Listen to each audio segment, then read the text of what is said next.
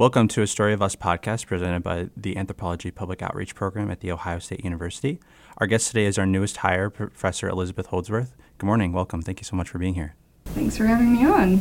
So, to begin, can we talk a little bit about a new book or article you read recently that struck you? Sure. So I had just read an article by Edward Quinn with Connie Mulligan and Lance Gravlee and some of their colleagues, including community participatory research group. It's called Social Patterning of Vicarious Discrimination Implications for Health Equity. It's in social science and, and medicine. The reason I wanted to mention it is because they delve in depth into the idea of vicarious discrimination, in this case, mostly racial discrimination experienced by African Americans. Uh, they're specifically looking in, in Florida. They're not they're not the first to you know define or, or, describe vicarious discrimination, but they do a really good job of summarizing the different impacts it has on health compared to individual discrimination. I guess to take a step back, vicarious discrimination is discrimination experienced by other people in your life, so it's not directly you know not, not directed at you as an individual. It might be things that, you know, the other people in your family or friends experience. And I think this is a really important concept that is, as the authors know, like very understudied, especially when it comes to researching the impact of stress and racism on health more broadly. Most research is focused on individual discrimination, and we certainly know that like racism is a much sort of broader issue than just individual discrimination. So it really shifts the focus from the individual to the broader community, and that allows them, in, in this case, to explore how this discrimination, or if you want to do it more broadly, just talk about stress, is socially and ecologically patterned, which I think is uh, just in general an important topic of research in anthropology, is looking at how stress is patterned across populations. They found a few different factors, like gender factors, differences in, in how vicarious discrimination is experienced by men and women, as well as finding that vicarious discrimination is just more prevalent than individual discrimination. So it's a it's sort of a, a huge oversight when we're trying to talk about the impact of racism on health if we don't account for that. So I thought that was a great article. Highly recommend. Yeah, it, it's an important piece. and I think a good summary of the the research on this topic so far. So this the second question really is kind of delving more into your research. So could you describe the impetus and goals of the mother-infant microbiomes behavior and ecological study, and what does this work tell us about infant health?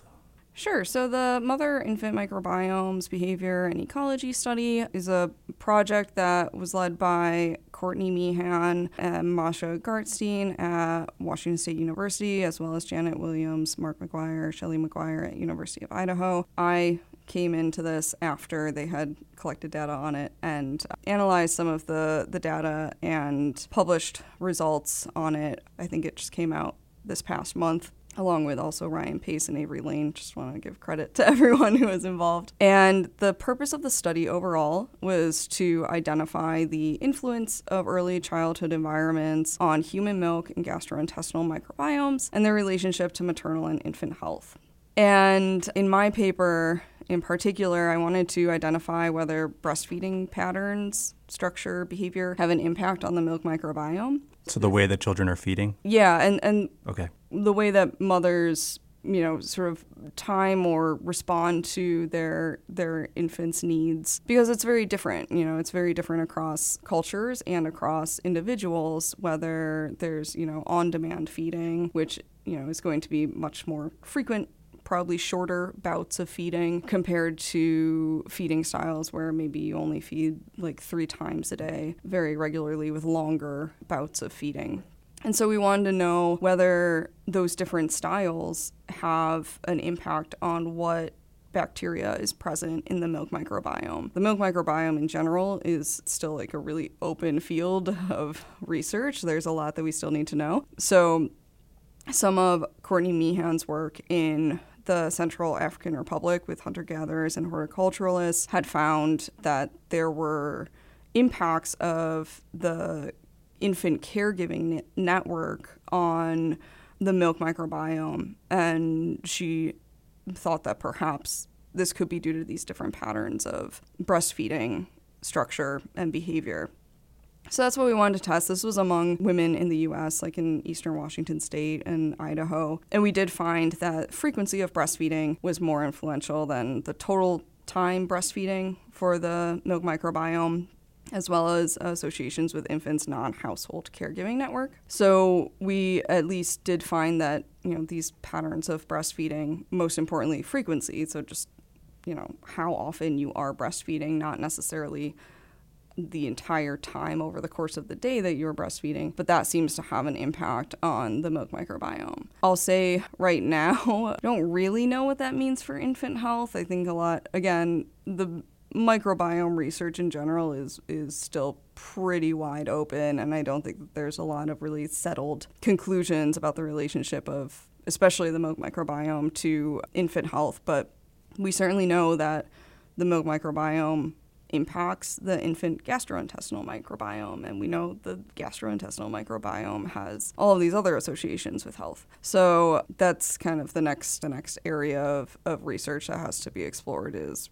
really what this means for, for infant health. But I think it's uh, I think it's interesting as just a, a good like biocultural approach to understanding you know how these very frequently you know socioculturally and many times economically, breastfeeding um, breastfeeding patterns and behavior are you know structured by the socioeconomic environment in which people live, and this through this research we are showing this kind of pathway by which these other factors shaping breastfeeding might have an impact on the composition of milk with possible influences on infant health. So I wanted to ask, what is the established role of maternal stress on infant health? Like, what is the research that's out there? Of course, it's a it's a wide topic, but just maybe we could talk about it a little bit. And then, can you talk as well about epigenetics as, in relation to this? So how that kind of gets into this as well? Sure. Yeah, I uh, I had a lot a lot of thoughts on this on this topic. I'll say, you know, the the general thought about maternal stress on, on infant health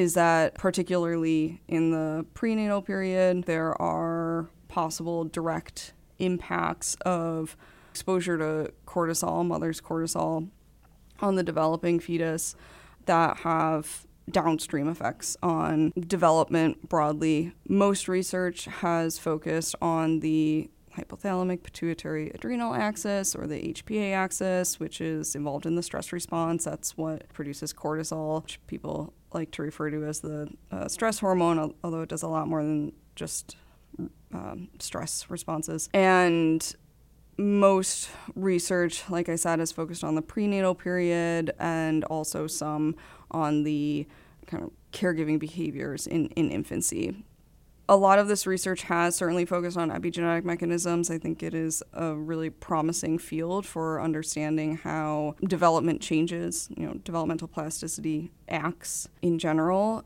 And so what a lot of research has found is is certainly that maternal stress, especially again in the prenatal period, has these different patterns of methylation of genes related to the neuroendocrine axis, the HPA axis that I said before. Methylation for those of you who aren't familiar, are, are, just this is an epigenetic mechanism that just says whether these points on your DNA are going to be read or not. They basically say whether you know the genes are on or off.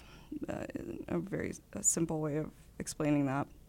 Um, so it doesn't, you know, change the underlying DNA. It just changes how they're being read. I will say I I don't think that there's a really great consensus about maternal stress on infant health. Maybe others would say otherwise, but you know, so far from just meta-analyses and systematic reviews, I think the state of knowledge right now is just pretty messy and has a lot of uh, research left to do. I had recently published on this topic in the American Journal of Human Biology with Larry Schell and Allison Appleton using the ALSPAC data set. So that's the Avon Longitudinal Study of Parents and Children. And we wanted to see whether maternal caregiving behaviors with their infants, irrespective of maternal stress, just seeing if caregiving behaviors in general were associated with these epigenetic patterns in childhood. So these genes that were associated with the HPA axis or the stress response.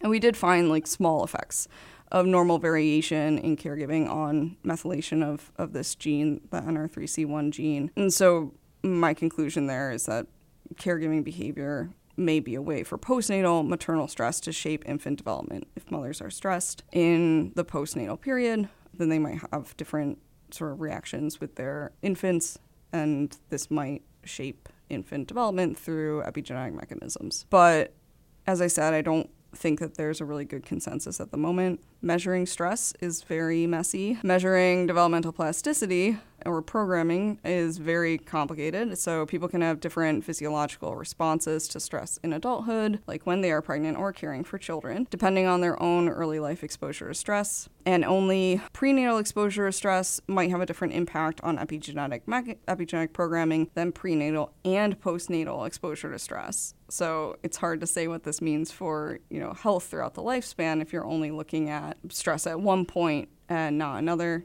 and that there might just be different different patterns of epigenetic programming depending on you know whether you're exposed chronically to stress over these sensitive periods of development. Also different types of stress and, and the chronicity of stress can have different impacts on maternal physiology and infant development. I think probably one of the one of the hardest things about stress is just really whether people's reports of stress actually map onto their physiology. So, if you ask, for example, participants whether they experienced a specific stressful life event, that has been, I would say, more consistently associated with an increased cortisol concentration, especially in hair, as like a marker of chronic stress. But if you ask them about their perceived stress, like using the perceived stress scale, which is very commonly used, that is uh, almost always unrelated to cortisol concentration. So, you know, it, it also kind of matters what kind of stress you're asking people about.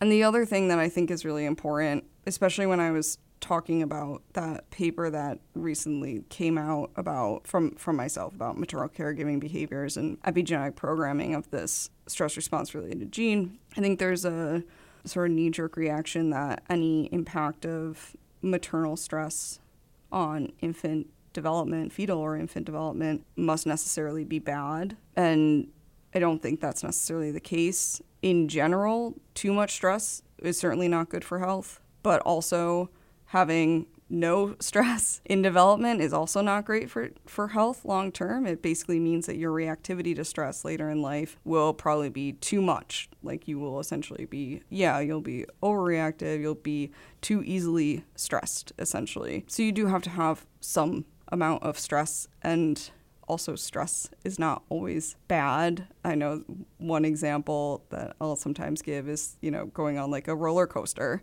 or watching like a horror movie like you feel stressed. Well, uh, at least I do. I don't know. I feel stressed. Um, most of the time, it's like this kind of feeling of safety at the same time. You don't actually feel threatened, but you have a, the same sort of physiological stress response. We do sort of seek out some amount of sort of like stress uh, stimulation to, to some degree. Varies between individuals, but like you know, I'll go on a roller coaster, but I'm not going to do like base jumping, right? Everyone has different different levels of of sort of stress that they're willing to experience, but you do certainly need some amount of stress. Not not all stress is bad. It's just bad when it becomes overwhelming, essentially. Do you think that this this is best studied like with a longitudinal study? How how what are the methods to kind of get at where that that stress is is impacting, especially since you were mentioning like the prenatal and postnatal?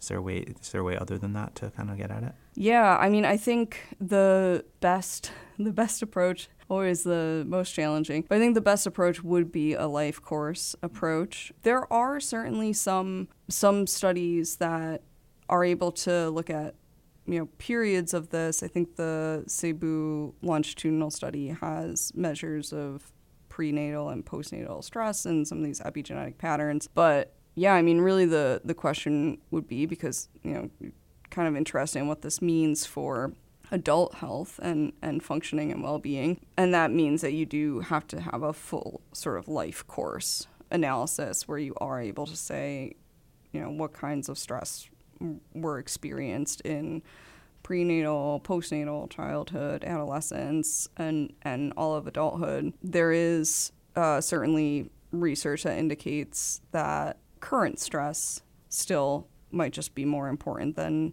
past stress. So, in terms of, you know, what that means for, for your current physiology, like like uh, cortisol production, and then also you know having multiple biomarkers of of stress because you do want to know what is actually happening in the body. We use cortisol as a kind of rough measure, and I think it is useful in a lot of ways. But if you want to know, you know, what is the impact of stress on cardiovascular disease, well, maybe then you should be looking at more, you know, cardiovascular metrics than not just cortisol. So all the you do all the things over over an entire lifetime. yeah, yeah. So, uh, my next question is about your research from your PhD program. Uh, I'm wondering about uh, what you found and, and how you explored the role of social support on infant health in that in that research. Yeah, so that was from the the study that I worked on with this was Allison Appleton's Albany Infant and Mother Study. She's an associate professor at the University at Albany, as well as Larry Schell and Kevin Kiley. And so this was a prenatal to birth cohort and there's there's a lot of research out of this study more than necessarily what I'm on. And what we found specifically in the case of social support was that uh, we wanted to see whether there was an impact of mothers' adverse childhood experiences, so sort of severe stressors in early life, on their birth outcomes, because uh, we were recruiting them in pregnancy. Uh, specifically, we were looking at infant cephalization index at birth. So, cephalization index is a ratio of head circumference to birth weight. Um, a higher score means that there is sort of asymmetric growth in utero, uh, essentially less weight than expected for how large the the head grew. So you have more head growth in second trimester, more weight is put on in the third trimester. So you sort of see uh, a fairly large head, but then sort of slower growth in the in the third trimester, leading to a lower birth weight than you would expect. And we found that for women who had a lower number of adverse childhood experiences, so less than four adverse childhood experiences, more social support during pregnancy buffered these effects on their baby's uh, cephalization index. But for those who had four or more adverse childhood experiences, social support really didn't seem to overcome the effect of these adverse childhood experiences on birth outcomes. This does kind of go back to the the earlier question about you know stress throughout the life course you know the reason that we think that adverse childhood experiences might have an impact on birth outcomes is because of the impact that it has on women's own development in ways that can lead to these uh, differences in, in birth outcomes in, in their adult life. But I think the, the most important takeaway from that study was that, you know, there is uh, there's certainly a benefit to positive experiences in pregnancy, particularly social support, positive factors. And so if we are trying to identify ways to improve birth outcomes or just ensure that fetal development is sort of following the trajectory that, that we would want for better health outcomes in, in infancy and the lifespan, then we need to be better supporting women during pregnancy. It sounds like that should be obvious, but um, I think it is unfortunately still not really there. That women could certainly use a lot more support, social support, certainly resources in general during pregnancy to help them. So yeah, and and I think in general it also points to the importance in research of still identifying these positive factors on fetal development and, and infant development as well. Wonderful, thank you. I'm wondering about your new and future plans for research here at Ohio State, as well as uh, current teaching and, future teaching, and uh, opportunity for student participation as well. Sure. So I'll say broadly, my research is interested in how the sociocultural environment and social inequality patterns people's exposure to both psychosocial stress and environmental contaminants in ways that impact infant growth and development and teasing out some of those biological mechanisms like the epigenome and microbiome to identify you know, some of these, these pathways. I'm particularly interested in maternal infant health just because infancy is a sensitive period for growth and development, and I think just a little bit more understudied than the prenatal environment, and especially everything with, with milk composition is is pretty understudied, and breastfeeding impacts on infant growth and development also fairly understudied. So some of the the projects that I know that I'll be starting up soon. So one is I put in a grant for funding, so fingers crossed. But looking at intra individual variation in infant growth and milk composition over time, so seeing how some just sort of fundamental components of milk composition change within individuals over short periods of time and how that might relate to changes in infant growth, again, over pretty short periods of time.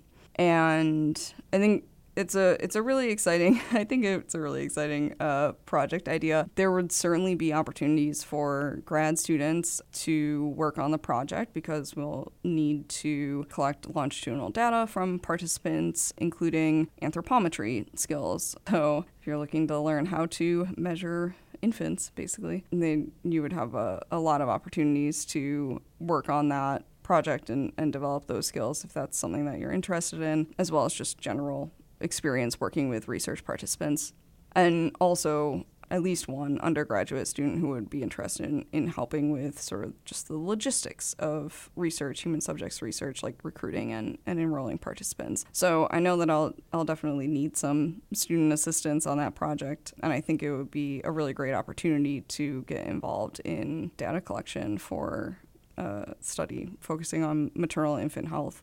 And then for people who maybe are not necessarily as interested in doing some of that field work, but just are interested in, you know, analyzing data or just answering questions using a larger data set of people. I still have the ALSPAC data set like my my subset of the ALSPAC data set. And there's a lot of questions that I have left to answer using that.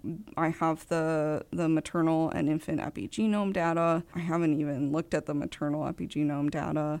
And for the infant epigenome, there's, you know, it's the entire epigenome. Well, eight, I think it's 850,000 CpG sites, but essentially the entire epigenome. Lots of things to look at there, as well as measures of infant and childhood growth and development. So there's a lot of data that I probably won't really be able even myself to get through. So students are certainly welcome to contact me to either assist on an analysis or writing up a paper, or if they have research questions in mind that overlap with the data that I have. I'm glad to work with them on getting access to that data and developing that analysis and, and paper. It's a really rich data set, and there's even more data that we could request from the ALSPAC team to be added on. There's there's so much. And then, you know, there's there are other projects that are a little bit earlier in their development, so I'm not going to really get too in depth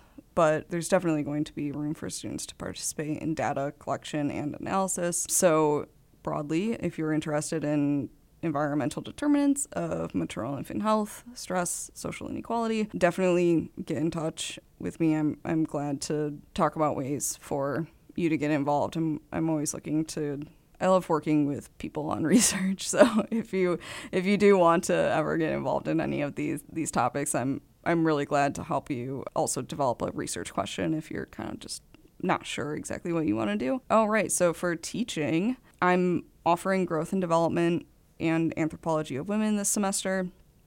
I won't be teaching in the spring. And going forward, I'm I'd like to continue offering growth and development. It's definitely one of my favorite topics. You know, as I mentioned, development early in life is so important for just lifelong well being and health. I don't know. I think it's a, a fascinating topic. I really enjoy it. And then otherwise, there are a couple of topics I'm thinking of developing, uh, sort of seeing what people are interested in. But I I am thinking of maybe like human epigenetics or the human microbiome or even like an anthropology of infancy, which I think could be really cool.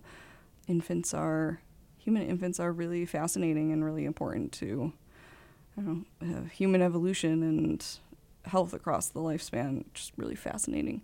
And uh, to conclude, and uh, to conclude, is there anything along those lines or anything else you'd like our listeners to know about your research or your teaching?